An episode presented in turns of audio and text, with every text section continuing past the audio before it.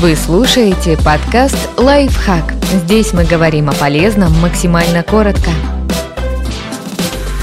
Как выбирать нагрузку на первых тренировках, чтобы полюбить спорт? Правильные цели помогут обойтись без травм и разочарования. Главная ошибка новичков – бежать, пока хватит сил, пробовать каждый тренажер в зале, да еще и вес поставить побольше. Неважно, тренируетесь вы для здоровья или ради красивой фигуры, на первой тренировке вы не достигнете желаемого. Не выйдет сделать это и на втором или пятом занятии. Чтобы стать сильнее и выносливее, улучшить физическую форму и добавить себе несколько лет жизни, нужно заниматься регулярно то есть всегда. Поэтому на первой неделе тренировок поставьте реалистичные цели. Преодолеть психологические блоки и начать двигаться. Привыкнуть делать это регулярно без пропусков. Заканчивать тренировку, чувствуя себя хорошо.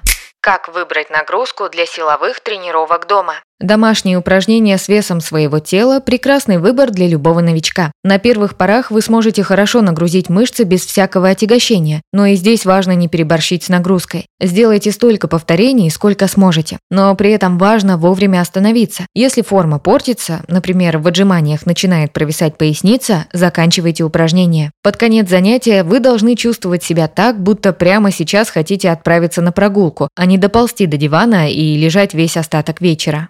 Как выбрать нагрузку при силовых тренировках в тренажерном зале? Начинать силовые тренировки лучше с базовых упражнений, которые задействуют много суставов и мышечных групп. Сперва походите 5-10 минут на дорожке, а затем сделайте 1-2 подхода следующих упражнений. Жим лежа с грифом, приседание с грифом на спине, тяга груди на блочном тренажере, становая тяга с грифом, скручивание или упражнение велосипед. Вес подбирайте так, чтобы без проблем закончить 8-12 повторений. Если в этот раз все прошло хорошо, на следующем занятии можете увеличить количество подходов с 2 до 3, а затем постепенно добавлять вес.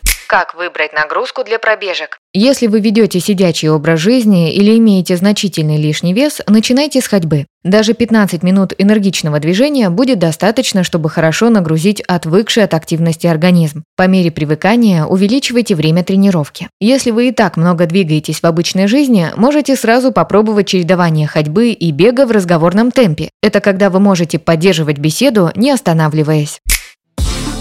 Подписывайтесь на подкаст «Лайфхак» на всех удобных платформах, ставьте ему лайки и звездочки, оставляйте комментарии. Услышимся!